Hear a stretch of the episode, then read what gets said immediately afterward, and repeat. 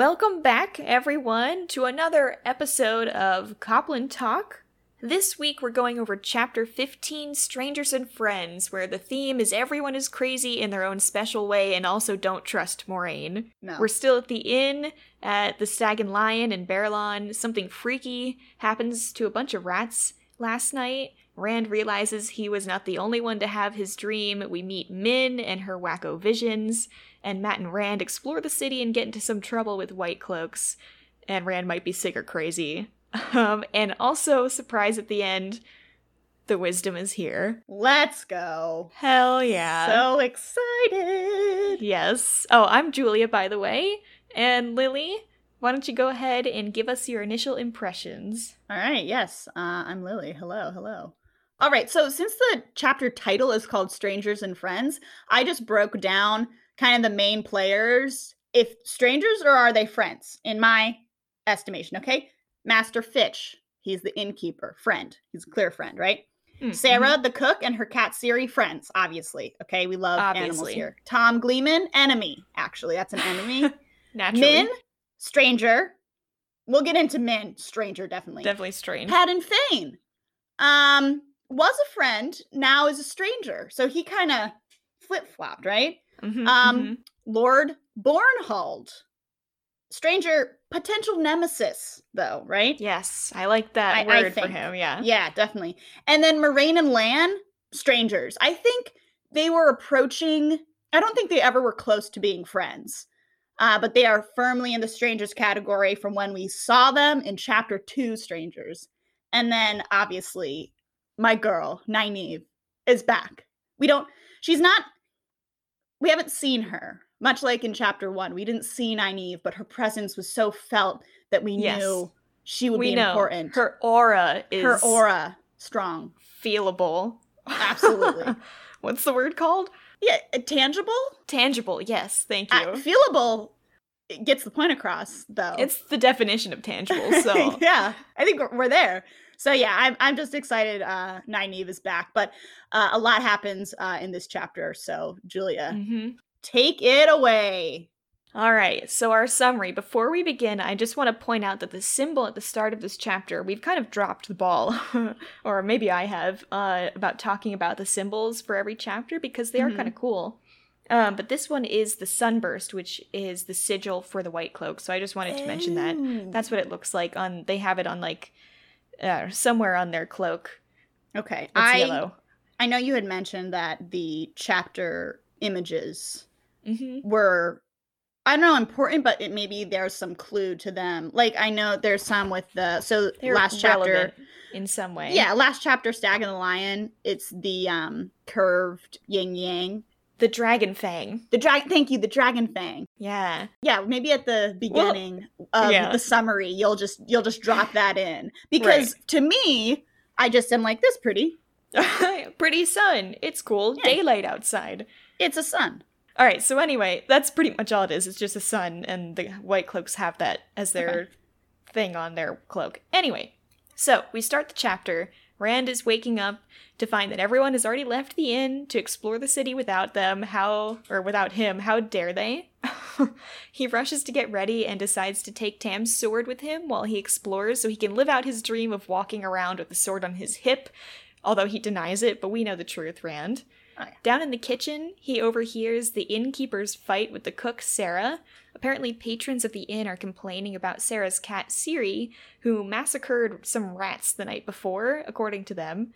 Over a dozen rats were found dead with their backs broken, suspiciously just like Rand's dream last chapter. Obviously, this puts quite a damper on Rand's mood, so he goes to find Perrin, who isn't feeling too well and has stayed behind. It turns out he and maybe Matt also had a similar dream last night, and neither of them slept well. They all want to tell someone, but they don't know if they can trust Moiraine. That's kind of, again, the theme of the chapter. So Rand leaves Perrin to nap and goes out to explore the city, but doesn't make it literally one step onto the street before being overwhelmed by the crowds. I get it. He ends Yeah. up sitting on a barrel at the back of the inn, which is where we meet the woman named Min that we saw last chapter. She's the one wearing the pants with the short hair. that he can't tell if it's a man or a woman. Surprise, Rand. Not every woman has her hair braided and long. I know. Not all of them have to wear a dress. Anyway, um, she, Min, knows Moiraine's real name and has the ability to see things around people that predicts their future, kind of like the old crone soothsayer trope, but she's young and hot. Oh yeah. Uh, we'll get to her visions around the Emond's Field folks later. There's a lot to unpack there. She scares off Rand by telling him, You can't escape from me, sending him literally running into the streets of Baerlon, crowds be damned. And while he's out in Baerlon, Rand finds the peddler, Padan Fain, who came to Emond's Field before. Except Fain has gone full Gollum mode, as I'll call it. Mm-hmm. He's dirty and disheveled and tries to run away from Rand, begging him not to tell Moiraine that he is alive. Another person who doesn't trust Moiraine. More to unpack there. Oh no. While chasing Fain, Rand literally runs into Matt, who confirms that he had the same dream as Rand and Perrin, and again they decide telling Moiraine could be dangerous and Perrin should be warned, so they start back to the inn. And on the way, we'll get into this again more later. Matt comes up with a super hilarious prank to piss off the pretentious White Cloaks, and Rand gets himself in trouble for laughing at them. And that's pretty much where we leave the chapter off. The boys find Tom, they tell him everything, and he also agrees that it's not good to tell Moiraine for now. And just as they're walking into the inn, Perrin runs out to tell them that Nynaeve is here, and everyone's terrified. That's the Trollocs. Moiraine, No. Nynaeve. She is the scary one. The person Right, you've yeah. known your entire life. Okay. All right. Fear her. Fear Mhm. her. She's actually the scary one, definitely. So before we get into anything, I just wanted to go over the new characters this Yes. chapter. Um, so we have Sarah. She's the cook for the Stag and Lion Inn. She has a cat named Siri who is being blamed for all the dead rats. Min is the woman, she's a few years older than Rand, who can see people's future. Padan Fain is back. He was the peddler who brought the fireworks to Emond's Field back on winter night. he loves attention and was thought to be dead after the Trolloc attack. Remember how Tom made sure to mention that Trollocs eat anything, and so they all assumed he was probably eaten? Mhm. But he's suddenly shown up in Baerlon. And we also have Lord Bornhald, who is the White Cloak captain or something like that, who, again, the victim of Matt's prank and confronts Rand. Those are the main players this chapter. I would like to say that early on, I had said this entire book is just about the victims of Matt's pranks and like them Mhm. getting revenge.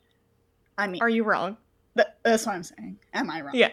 Seems like because we'll get there, but I was very confused about the White Cloaks interaction. I didn't know like what the conflict was. It was like, did they run into them? Did they say something? Like, did Lord Bornhald like point them out? I couldn't figure out Yeah, what was we'll get happening into it. there. Basically, their Okay. white cloaks were besmirched with mud, and that's the ultimate offense because Rand laughed at them. So, Uh-huh. it, and they didn't know who did it. Matt was actually pretty sneaky about it. He was hiding up in like someone's attic. Like Lord knows how he got into someone's attic and to like lean out the window to shoot his uh, slingshot at them, but he did it, and uh, Rand paid the price. But it was also kind of his own fault. Matt's like the classic guy in any like village or town who's like super talented, but like uses all of his skills for the worst reasons. It's like yeah. you're like a great, you have great uh, aim. You're like really um sneaky and stealthy, and you're very um Mhm. like y- Mhm. like you can figure out these pranks and stuff, and then it's just Right. using it for, to be a shithead. No, for his own of- pleasure. He's like, I don't care about, you know, doing whatever's right. I No. just want to take these guys down a peg. which again matt no matt's a very crucial part of this group like his uh, we'll Yeah. we'll get there but i really want to unpack each of their uh what would what would it be called min's predictions for the each of them because Oh, it's, it's really telling um, for their character there's so much there um all right do you want to get into some stuff because i Yes. before we get yeah. into Min's predictions, I just Right. wanted to talk about back to last chapter, the dream. And so it's revealed Yeah. in this chapter that Matt and Perrin both had the same dream. Mhm. So we know they had the same dream because they, it's confirmed that they saw the the backs breaking uh, of Yes. the rats and Yes. Ba'alzamon, and that's all there. So Right. The thing that's interesting is that in the dream, Ba'alzamon tells Rand, because it was his perspective last chapter, like he's the one. Like I've been watching Mhm. you, I know you down to Mhm. your smallest hair, all this stuff.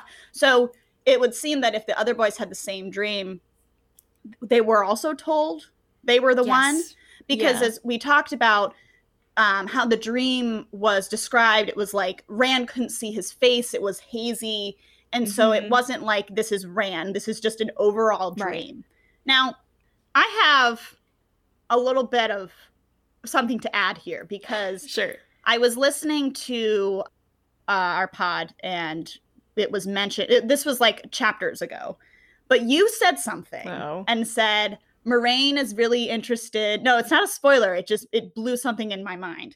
So Okay. you said Moiraine's really interested in Rand's dreams. So the one I was listening to Uh, was yeah. after Rand brings Tam to Emond's Field after Tam's been attacked by Trollocs and he's dying, and Rand goes to Moiraine to get her to save Tam. And he's trying to explain to her how dire the situation is, and she's asking about his dreams. And you Mhm. say Moiraine is interested in Rand's dreams, like keep that in mind. And then I'm like, hold on. So we have this dream, and then very specifically in this dream, Ba'alzamon is like, don't trust Aes Sedai, they're using you. So, are these dreams just all being orchestrated by Moiraine for her to like Im- implant into Rand this distrust of her, but like she's using that distrust Hmm. to her advantage? I'm really Mhm. reaching here. But I just think the dreams that Rand is having and also Matt and Perrin, they're tied to Aes Sedai. Yeah. And I think They are in some way, definitely. I mean, they're Yeah. this whole fantasy world. Like the Aes Sedai are the only people in this world who wield magic like Yeah. they do. And No one knows how it works except for them because they're very closed off, like Moiraine obviously is. Uh, she's not answering any questions. She's just saying, if I answered all your questions, it would take like weeks to get anything Right. done. So shut up and just say yes. Um, so like, no, I think that's a very valid question to be like, is she causing this? I think even one of the boys was like, uh, they're giving us dreams now. well, so- yeah. Like, I who's mean, doing it's this just- to us? I guess because this book series is so intricate and every detail matters, at least to me, it's interesting to like go back to listen to our pods to get the summary of, of those chapters uh, Mhm. previously. And it's like, oh, that could still be important for what's happening now. Or maybe it's not. But I just found that, uh, I found that interesting. Yeah. No, no, it's definitely interesting. I love that you made that connection because I was kind of waiting for it. I think Rand does mention at some point in this chapter, like he has a thought to himself, like she did say that she could help with nightmares or something like that. Well, right. And it's weird that all three of them mutually agree that they shouldn't tell Moiraine. Like, not one is like, well, she is protecting us. Like, why can't we tell her? And then why why do they deem Tom Gleeman the one that they're telling? Why is the why is the Gleeman why has he turned into this like mentor and this trustworthy person? I don't yeah. this has confused me forever. Why is he with the group? There's no reason for him to be Yeah, no, there's he has no valid reason that he's said to be with the group other than like he wants to like explore and go perform or whatever and they're going to Tar Valon whatever what he can do all of that on his be. own. He's not the one who needs protection. Right. So it's not it doesn't seem right.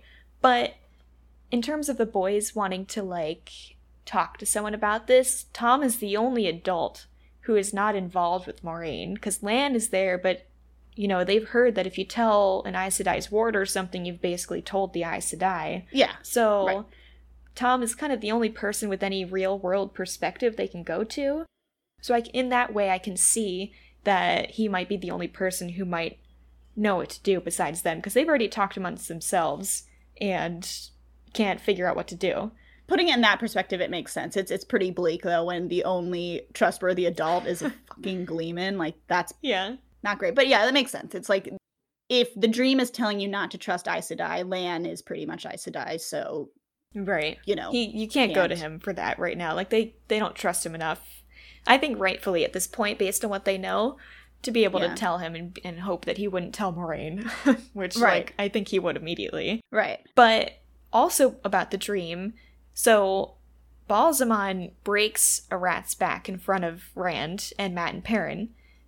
But also when they wake up, it turns out over a dozen rats are dead, all with their backs broken, in real life by the inn. And remember, Ba'alzamon said when Rand was saying, like, this is just a dream, it doesn't matter, he says, Is this a dream? Does it matter? Do you think you're safe from me in your dreams? Just before killing the rat. And then the next morning, a bunch of rats are found dead with their back broken. It seems like this is like a threat, kind of. Okay, in I I'm forgetting, but in the dream, did Ba'alzamon only kill one rat with the broken yes, back? just one. Okay, so it's revealed that over a dozen rats have their back broken.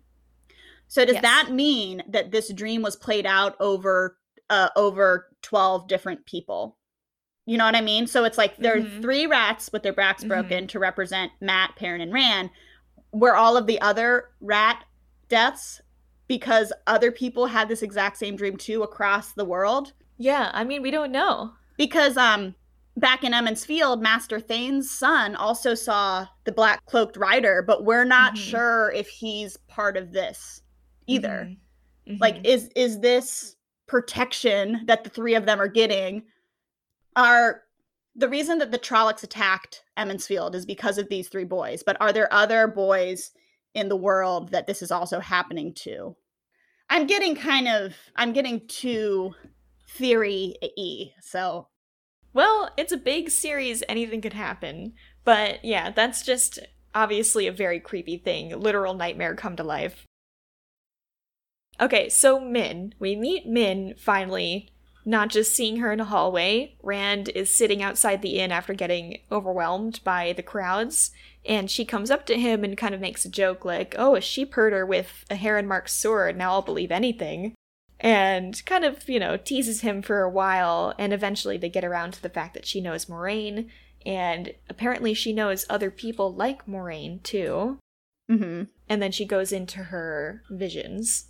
Mhm So it seems like other Aes Sedai have been through Baerlon, or at least have met Min, and Moiraine kind of knew about her coming into the city, and Min was able to find her because she could, quote, see that Moiraine was different. And probably she must have gone up to her and said something, or something along those lines. Or she could just see that she's different because Moiraine was literally floating with ethereal Right. clothing and a bead on Yeah. her fucking forehead. like- Mhm.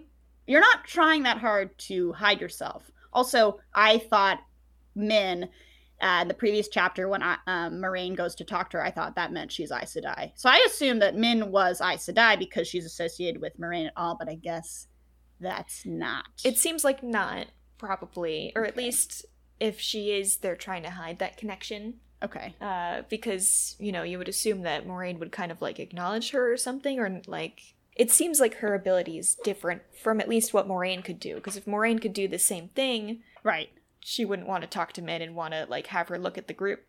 Yeah, well, yeah, this is true. But also, if Moiraine had the ability to see, she doesn't talk to any of them anyway. So it's not like she would reveal these visions anyway. Um, Very true. Yeah. also, I think it's interesting that because Min, Min mentions Moiraine's name, and then Rand's like, uh, who? What? Yeah. He's trying real hard. She's like, oh, well, she, Min says, Moiraine told me her name. And so I thought Mhm. that was interesting because Moiraine doesn't seem Mhm. to be a person who would be intimidated or like thrown off by anything. So I wonder if most people don't come up to her and they're like, "Are you Aes Sedai?" Yeah. Yeah. And so I I mean how Min's saying it, it's making it seem like their interaction went Min went, "Hey, I'm having visions about you. You seem different." Moiraine's like, "Yeah, I am. I'm I Sedai. Actually, my name's Moiraine." Right. You know, obviously it went different than this. But here in Baerlon, I'm Mistress Alice, so just do that.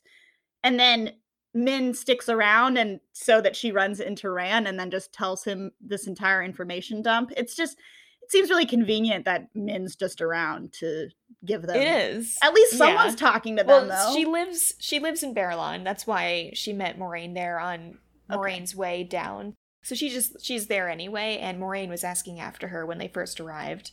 okay, right. But maybe she's like in her little back pocket, like always waiting for Moiraine. I don't know.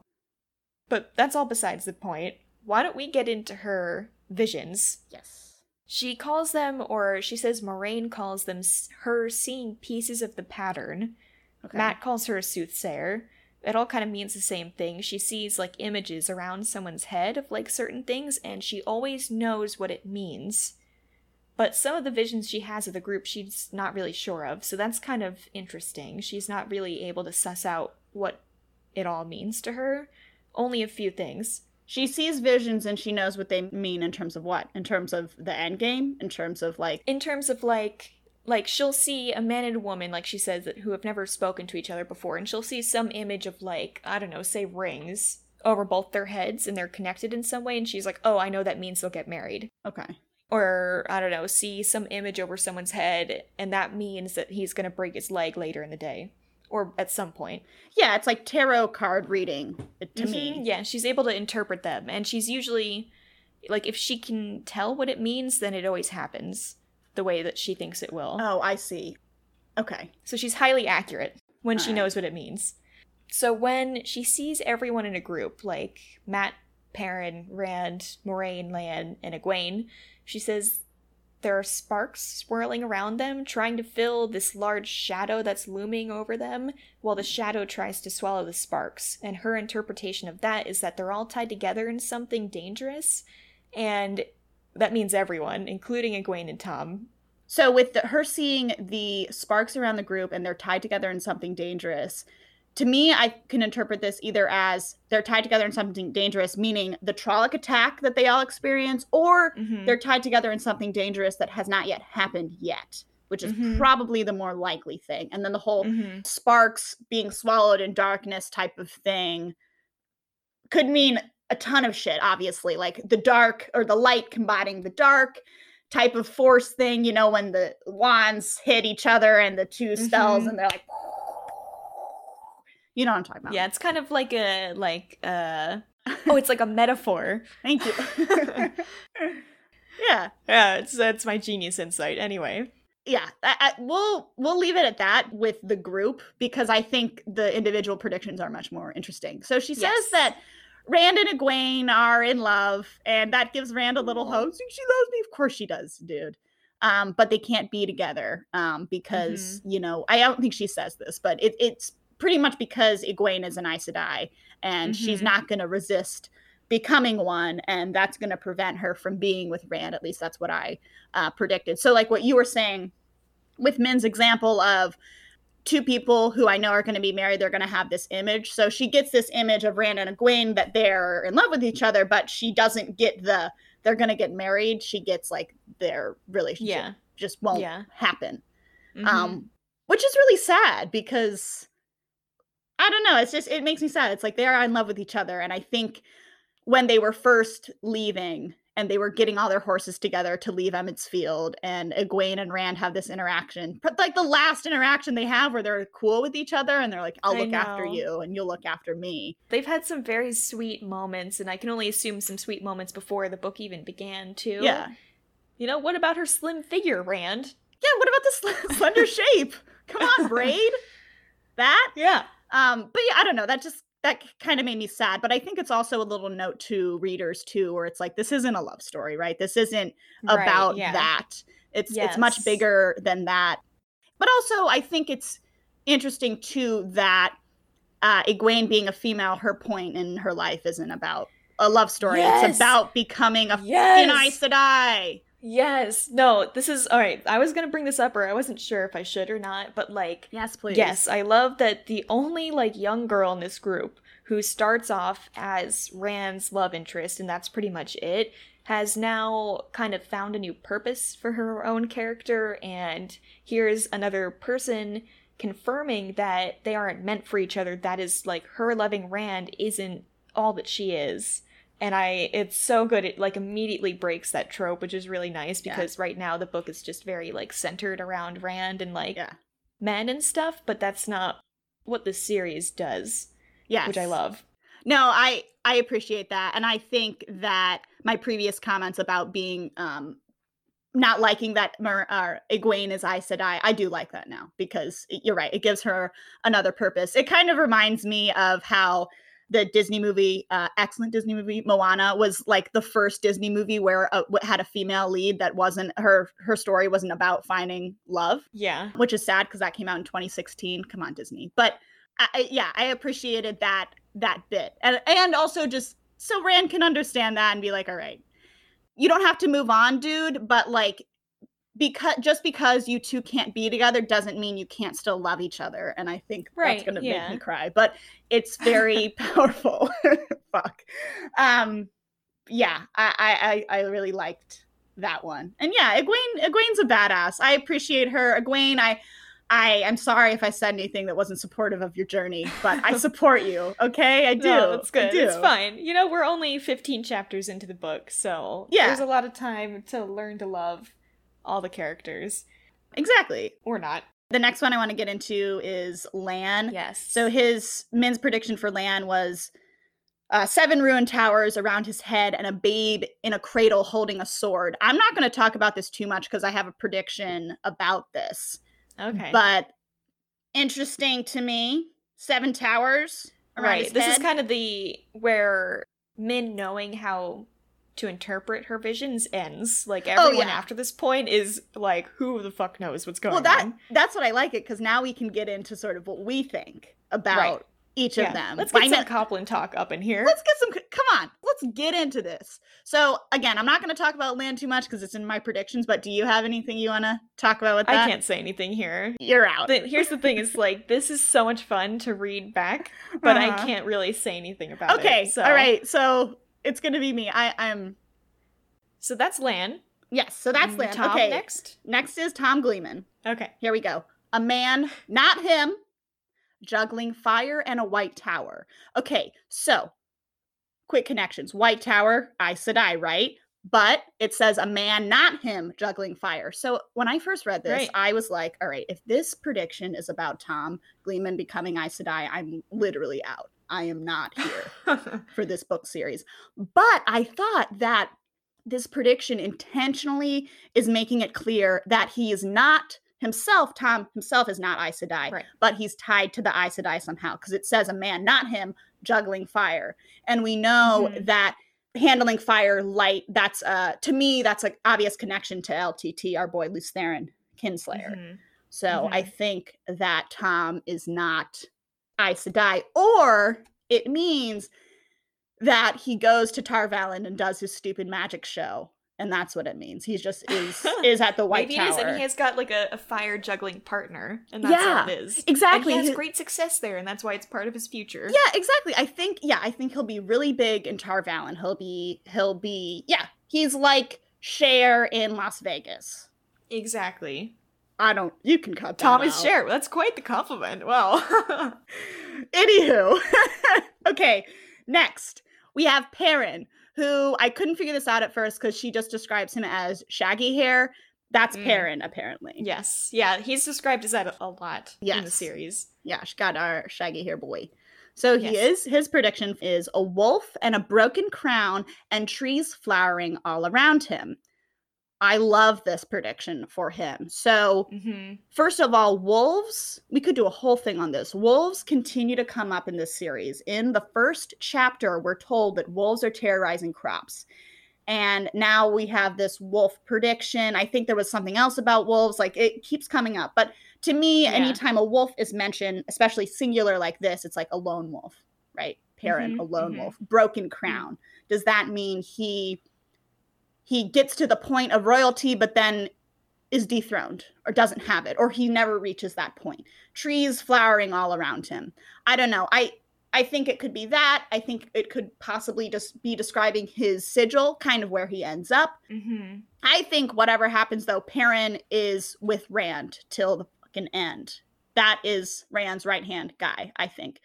Because perrin he's described as you know the gentle giant as you said the, Yeah. the the big guy the protector so i think he is um god who who is i don't know if anyone's watched the uh last kingdom on netflix here's my reference he's like the Nope. Leofric to uhtred anyway i'll move on okay so Nice. I you. totally got that reference. totally totally got that everyone all right next up matt who min describes as the other one turns out the other one is matt Thank you, Min. We get it. so Matt's prediction by Min, a red eagle, an eye on a balanced scale, a dagger with a ruby, a horn, and a laughing face. Quite a few more. Yeah. So I think again this could be describing his type of sigil. I think that the laughing face is a reference to Matt's demeanor, right? His being the Mhm. comic relief of the group, something like that. The eye on a balance scale, that feels very Aes Sedai, Eye of the World Mhm. type of uh, situation. A dagger with a ruby, maybe that could be like his sick, his sword, you know? You know, in Game of Thrones, how they have the Va- Yeah. Valyrian steel dagger that plays a huge Yeah. part in the series. Could be something like that. But again, I think you're right. Like Min isn't able to able to interpret these anymore. They're just images. So that really all they could be. They're just images. Who knows? So Right, yeah. Couldn't get a lot from that. And then we get Rand's, and Rand kind of cuts it off because he's doesn't want to hear about it. He's insecure. All right. No, he's scared. So we get a sword that isn't a sword, which, hello, what does that mean? Anywho, anywho, oh, a golden it's just crown. a stick. okay, that's how I read it as a stick. Yeah. definitely. Uh, a crown, Oh, oh, I get it now. a sword that isn't a sword. It's saucy. I'm sorry. Anyway, uh, my face is red. Um, a golden crown of laurel leaves, a beggar's Mhm. staff, you pouring water on sand, a bloody hand, white hot iron, three women, hello, standing over a funeral pyre, buyer with you on I know, they call it like a beer? I don't know. uh, I don't know. Black rock wet with blood, and at that point, Rand is like, "Oh, "Okay, all right, all right, I don't want to hear anymore." Right. Okay. Obviously, Rand, we're in his perspective. He seems to be an important part of this book series, right? Right? Eh, I don't know. Seems like it. So he gets a big he gets a big prediction, and it's hard for me to grasp anything out of this. But the sword Right. that isn't a sword, I, it's not about a penis, but anyway. Um, anyway, I think though that the sword, the Heron sword that he's carrying, I don't think this is literally about a sword, but it's mentioned by Min, it's mentioned by Lord Bornhald about Rand's sword. This sword Mhm. is important, but I don't think Rand knows how important this sword is or what this sword means, and it has something to do with my prediction. But um, I think that's going to play a large part in his journey moving forward. This sword and like if he's able to wield it, what it means about his title, stuff like that. Um, I think a lot of the prediction also is themed around um, his death and violence and things like Mm. that. Mhm. Um, so that could be part of his future, but I couldn't get much out of this. Very, very confusing. Really, all we know Yeah. is that he and Egwene, they love each other, can't be together because their their destiny is more than that, which is beautiful, also very sad. yeah. He did have one more that Min got out at the end. Okay, yeah, After he tells her to shut up, she's she's just gonna keep going because she doesn't care. She said, but mostly there's lightning striking at him and also coming out of him. And that's the final one. I can't believe I didn't write that down because that's huge. And to me, what that means, LTT all the way. That's exactly what we got from the prologue with LTT. Lightning coming out of him, him being hit by lightning. At least that's how it's described in the prologue. Him bolting himself when he makes the mountain. All of Yeah, those things are very Mhm. the bolt event, of course. um, but I think it's not a mistake that these themes keep coming up and they're relating back to LTT. I am the one saying they're relating to Lews Therin, but I'm pretty sure that's true because the only other male that we have in the story that is talked about having lightning coming out of him using the one power that's Lews Therin. So I'm thinking that there's a connection there. That was my first ever prediction that It was. the people we're talking about now are descendants of Lews Therin. I don't know if that's true, but Rand, he has to have some connection to all this. All right. I mean, obviously, for all of this, I'm gonna just keep my hands up and Yeah. I'm not gonna say anything to Yeah. it. But um, yeah, very interesting visions that Min gives him, and obviously, it scares Rand a lot. Yes. No, Rand's. Oh, there was one more. Actually, I forgot. Okay, yeah, just take it from here because I think I missed it more. Stuff. Okay, no, no, no. The other last thing that Min says is that the only thing she knows that she can interpret from these visions around Rand is that Rand and Min will meet again. And Min doesn't seem to understand that part either. Rand notes that she gives him a quizzical look when she mentions it. And then she says, very cryptically, but kind of teasingly, if I told you everything I saw, you'd be as curly haired as your friend with the shoulders, aka Perrin.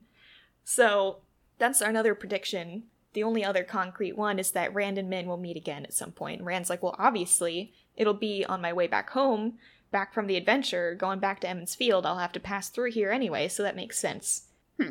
It's like when Melisandre tells Arya, "We'll see you again," type of thing. Did did they? Well, we don't have to go there because We don't, yeah, let's not get into Game of Thrones. I don't want to rant and ruin know. my day I'm, today. I'm sorry. Um, but yeah, it's it seems weird. I think anytime someone tells you, "I'm going to see you again," that's really creepy, especially if you just met that person. Yeah.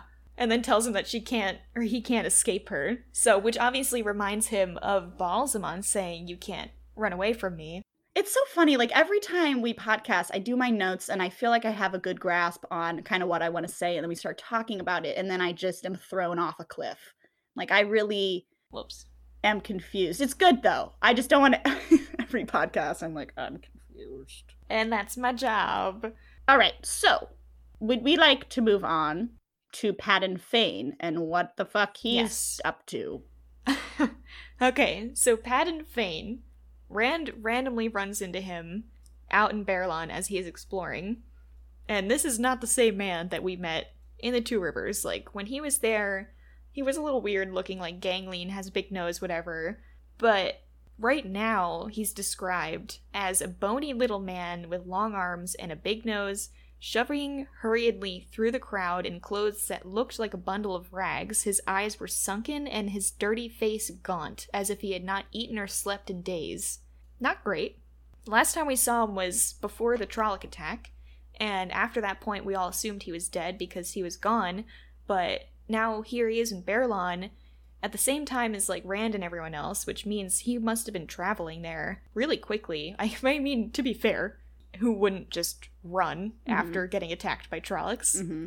and he's he's acting really strange. Like he was already kind of weird and attention seeking now, but like he runs away from Rand. He doesn't want to talk to him, and then when Rand finally catches up to him, he's acting all like weird and like don't tell Moiraine that I'm alive. Like he says like, "Oh, she's the Aes Sedai," and a guarded look came over his face. And he makes Rand promise that he won't tell her that she's alive. She frightens me, he says. There's no need to be telling her, no reason for an Aes Sedai to even be knowing I'm alive. You have to promise, you have to. So he's very rattled right now. And Rand is trying to comfort him throughout all of this because he knows him as the peddler who comes every year, and he's obviously it must be jarring to see this man that you've known for a while suddenly like this. And it tells Fane that they're staying at the Stag and Lion and that they can help him get back to the Two Rivers so he can go back and get his horse. And Fane seems mildly receptive to this idea and asks how long he'll be at the inn, Mhm. but ultimately runs away again, which is how Rand meets Matt. So, what I don't know, what's your perspective on this? Like how what what what did you think? Were you surprised to see Fane again? Um, I guess not really, because right, isn't it in any story? It's true. It's if you don't see someone die, most likely they're not dead, type of thing. It's just interesting to me that everyone who was involved in this Trolloc attack in the Two Rivers has this innate uh, feeling that they're supposed to keep it quiet. They're not supposed to talk about it. Don't talk about this. Don't talk about that you know about Aes. Right. Don't talk about that you saw Trollocs. Like no one's supposed to know, which I think is interesting, right? If this a tragedy happened, you're you know, don't you want to tell people? But I guess not. They don't want to have the attention on Emond's Field. Not sure about that. I think it's interesting that she that Padan Fain's like, don't tell Moiraine as if she doesn't know he's there. Of course she does. I think She knows all. well, yeah, her powers would be able to sense he's around, I think. But I think she, he's so uh, inconsequential to this uh, story. I don't think he's part of the sparks that Min is seeing. So it doesn't matter. Mhm. But he's scared of the Aes Sedai, so I think that's important to note. Yet another person who's afraid of Aes Sedai, who doesn't even want to be near her, can't trust her. So I think that's yeah. uh, important to take into account. He says she frightens me, but yeah, I don't, I don't see a reason why this is important though. Why is Padan Fain important? The only thing he offered to the story was telling Emond's Field that there was reports of a false dragon in Ghealdan, hmm and he sold Yeah. pins to Wit Congar. That was it. that was very important. that was crucial, and it was very sad because his card got destroyed. I know. Poor Padan Fain. He's gonna have to build himself back from the ground up but he's his horses But are he needs to eat something, first of all. Very gaunt. yeah. Very, looking, No, looking like Sirius Black coming struggling. coming off of his his trip in Azkaban. But I think I don't know. I just don't, I don't find this that interesting to me. Like No, I think the they ran into each other. Whatever. Yeah, for this interaction is just like you said, here's another person who really doesn't trust Moiraine, and Rand is already in his head, like wondering if it's worth it to tell Moiraine about the dreams, like Right. she can help with nightmares, but what would she do if she knew? And like Ba'alzamon in the dream says, like, what would they do if what would Aes Sedai in general do if they knew that you know these dangerous names that I just told you now? So it's kind of just feeding into that distrust that Rand has for her. So I think that's the ultimate takeaway from this interaction, at least. Yeah. Okay. All right. Cool. Cool. Cool. Cool. So after that, Rand meets up with Matt, who confirms that he also had the same dream, and they decide to go back to the inn to warn Perry not to say anything to Moiraine, because again, they're like, she can't know. Hmm And on the way back, why don't we get into the White Cloaks and the hijinks that yeah. Matt pulls, and also Rand being sick Yeah. Actually, something. could you talk about this? Because I. I got that he was tired, but I am not realizing how maybe important it is to note that he's not feeling well. I Yeah, I didn't write that So- down. I thought it only started when he's walking back to Matt, or Mhm. walking back with Matt to the inn. But I went through the chapter again and I pulled all the quotes and the times where he mentions his head feeling not great. Okay. And it's it literally starts at the beginning of the chapter when he wakes up. Uh-huh. His head still hurt. It was worse, not better. He went downstairs at the inn, more slowly this time, rubbing his temple. This is after he talks to Perrin hmm about the dream. And then after he's overwhelmed by the busy streets of Baerlon and he goes back to sit on the barrel, he said going back inside the inn did not appeal to him though, not with this headache. So here's the headache again. And when Min is talking about her visions with the group, he says his headache was fading to numbness, his head felt packed with wool. This is kind of when he's getting overwhelmed by her Okay. visions, I think. So I, that may not be relevant to it, but it felt maybe relevant. And then it really begins when Matt is um or when he and Matt are talking about the rats around the inn and Rand's kind of like giving him the lowdown. Rand thinks to himself he did not feel as afraid at saying it, meaning the rats, as he would have earlier. He did not feel much of anything. His voice rang in his ears. Even the thought of the one power being used on him did not bother him. And I'm kind of paraphrasing here because they're Yeah. talking about like getting healing and stuff. But, you know, here it's kind of like if anyone's fainted before when you're kind of tunnel visioning and you everything sounds kind of weird. That's Yeah. how I'm imagining he's feeling in this moment. hmm And then his whole encounter. Sorry. Alan was playing with this curtain we made. Ellen. Dangerous. And then the whole encounter with the White Cloaks, where Matt has taken his slingshot and he's destroyed this cart next to the White Cloaks, which splashes mud all over them. Rand is just standing there, like laughing at them. Mhm. So when they first see the White Cloaks, Rand thinks I should be afraid or curious, but he stared at them passively instead. And he doesn't quite seem to be in full control of his actions here. Like it could it could just be, you know, like young man, I'm wearing a sword on my hip for the first time. Like you could just write it off as that. But there's a few moments that make it seem like it's more. Where after Matt splashes their white cloaks, Rand thinks he couldn't help laughing. The humor seemed wrapped in wool, but it was still funny, so there's that wool reference again. Okay.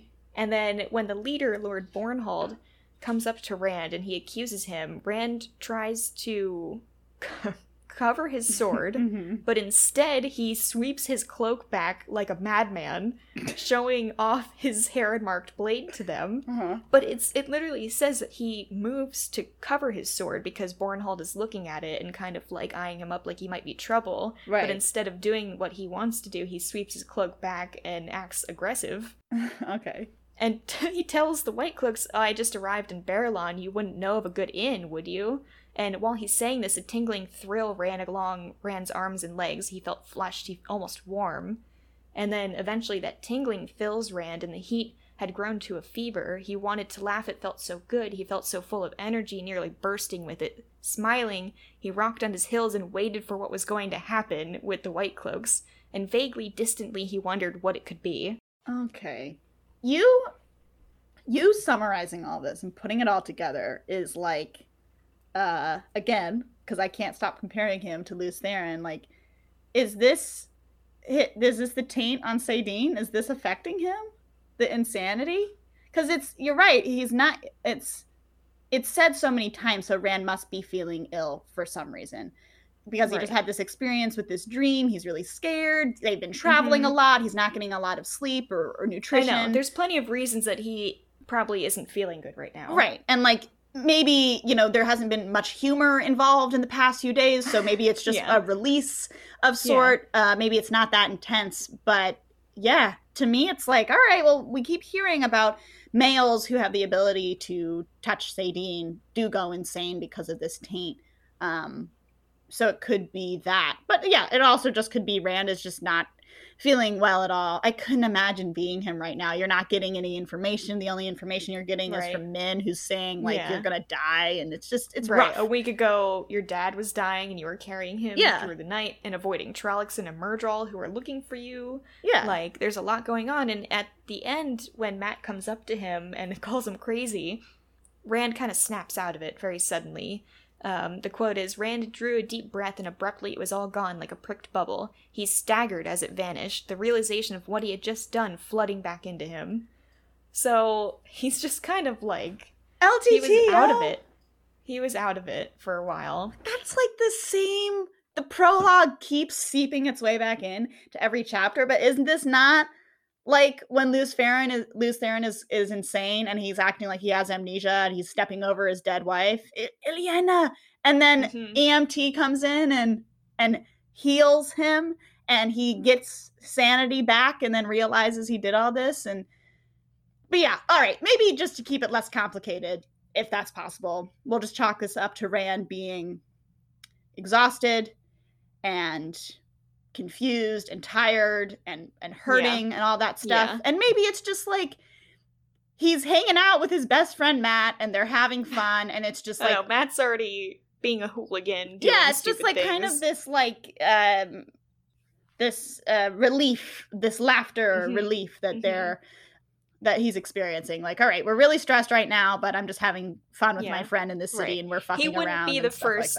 stupid teenage boy doing something that is ill-advised. You yes exactly exactly but yeah this this part with the white cloaks did confuse me because it was kind of like um explaining what they are children of the light all that stuff and then the second part where matt's pranking them and then know. Mhm. Rand laughing. I was confused because I'm like, where's the where's the conflict here? And Rand's showing off his sword.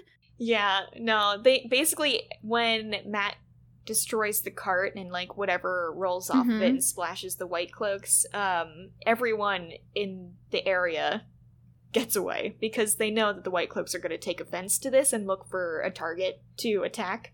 And Rand is the only one who doesn't have the good sense to leave. So, and of course, he's also laughing. Right. So they immediately go like, "Oh, you." They actually label him a dark friend, and Lord Good. Bornhald says like, "Dark friends don't get away from us. Like, Uh huh. we'll find you again. You believe it." So ultimately, not a great interaction. Um, No. Not good for keeping their heads low, like Moiraine told them to. But you know, I mean, whatever. They're just trying to have a good time. Rand is out because Perrin, clearly also affected by this dream, could barely get out of bed. So Right, he's yeah. totally he's totally out and exhausted. So at least Rand trying to get out there. I yeah, I feel like I'm not offering a lot in terms of um explanation, but it's just like there there's so much shit always going on above them. It seems, and so it's hard we really don't out. know anything at this point. Right, it's hard to figure out the motivation between people. So to me, it's just like, listen, Matt's just trying to get out there, have some fun, throw some dirt or Yeah. whatever he thinks is funny, flour. Uh, And then Rand's like, all right, this is funny. All right, I'm just trying to have fun, just let loose. Okay. I was just told that the love of my life, I'm not going to be with her. So I just, can I just get a beer somewhere? Is there a tavern? yeah. Yeah, Matt or Rand needs a good smoke from some good Two Rivers tobacco. Tobacco. so, Oh, so for sure. Yeah. yeah. Tobacco. So, yeah, the tobacco.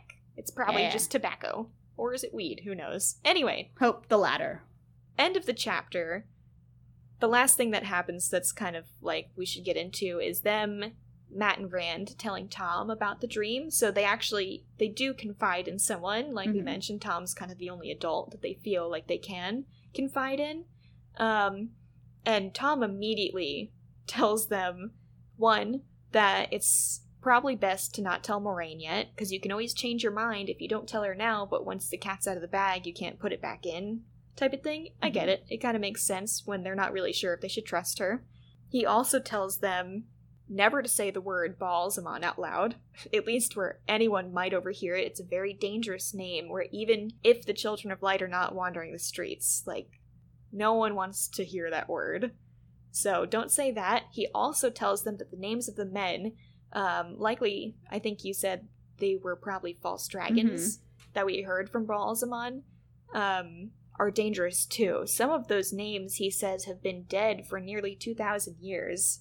He said Raolin Darksbane was dead 2,000 years ago. Hmm. So, when Man, Mand, when Rand and Matt ask who these men were exactly, the only thing Tom says is men who shook the pillars of heaven and rocked the world on its foundations. But he doesn't believe that the White Tower used them, despite what Ballsy said. So, that's just his perspective on it. Don't tell Why would he know anything about the White Tower? This is where. Well, who is this guy? Why? It's a good question. Yeah. Because way, way back when this would have been chapter, I don't know, it was when they got to Emond's Field after the Trolloc attack. And the mayor is trying to ask the Gleeman, like, hey, what do you know about Trollocs? You know the stories. And then the Gleeman is like, "Mm, I don't know, stories. And now, now he has all this background info on these people.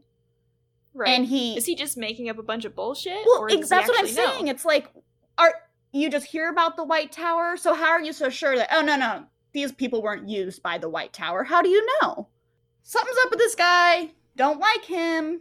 But why? All of a sudden, he has all of this pretty helpful advice for the boys about this dream and how to, you know, decipher it and what to say, what not to say. Like telling, oh no, no, no, that this is this isn't what you think it is, and let's not tell Moiraine. And the last thing Huh. he says, they ask about the Eye of the World, which was dropped Yeah. also by Ba'alzamon last chapter, and he says it's a legend, maybe. A legend as big as the Horn of Valere, at least in the Borderlands, which is up north. Up there, young men go hunting the Eye of the World the way young men from Illian hunt the Horn. Maybe a legend. Dot dot dot. Okay. So that's obviously the title of this first book. Right. What does that mean? Also, remember um from par- is this Perrin's Perrin's prediction from Min? No, sorry, Matt's prediction. An eye on a balance scale? Is that the eye of the world? Is that a reference to the eye of the world in Matt's? Who knows? Who knows? Well, you do, but whatever. I don't know. Uh. But yeah, I think I think that that was meant to be very vague. Obviously, we're pretty we're Right, still in yeah. the first uh third of the book, I'd say. yeah. And so let's drop yeah. in We're just Eye getting the World. breadcrumbs from we them. are just yeah, getting little teensy weensy things. But yeah. All right. I don't know. The Gleeman yeah, you know, you know my feelings on him. I don't trust this fucking dude. I'm I'm turning I'm I'm putting him into the Moiraine and Lan category of in that I don't trust them. I like Mhm. Moiraine and Lan more than Mysterious Gleeman. weirdos. it's just he he can't just be a Gleeman. I don't know why he's part of this group. Everyone else, there is a connection involved, right? Except for him. Except that he is trusted by Moiraine and Lan to keep their identities secret. So I don't know. I don't get it. Lily's actively pulling out her hair. yeah, I it's just it's frustrating. So that ends the chapter. Now, why don't we get into your predictions for the rest? Yes. What you got? Welcome to my predictions. Okay, so as we know, Nynaeve is in Baerlon. Let's go. So, I think obviously she's here to rescue, I'm putting that in quotes, rescue the boys and Egwene and bring them back to Emond's Field. So, Mm-hmm. I think that Egwene she's going to have to make a decision about whether to stay with Moiraine or go back to Emond's Field with Nynaeve because she's Nynaeve's uh, apprentice wisdom, right? Right. I think she yeah. still is. So I believe she's going to choose to stay. And this is pretty much confirmed by Min's prediction saying that Egwene is not going to resist her journey and becoming an Aes Sedai. So she's going to stay on this journey. But I'm going to continue with my prediction from a few chapters ago that Egwene's actually going to die before she reaches Tar Valon. And Oh, I forgot about that. once, yeah, most of my predictions involve death. Sorry. But I think that once Nynaeve hears of Egwene's death, she's going to blame herself um, for not forcing Egwene to abandon this whole journey. It's really going to affect Nynaeve because they have this really cool connection. But yeah, because I, I mean, not just Egwene, but I don't think anyone is going to return with with Nynaeve. I think they all are are pretty determined on this journey because it's taken them out of their comfort zone. And they're like, well, we have to stay on this journey because we need Mhm. to see where it's leading. Mhm. You know, I don't know. They've already committed. So that's one. Here's here's my main one, and I'm going to talk about Lan and his Min's prediction for Lan, Ah, okay. I'm excited. which is the seven white towers and the babe in a cradle holding a sword. Okay, that's pretty much what it was.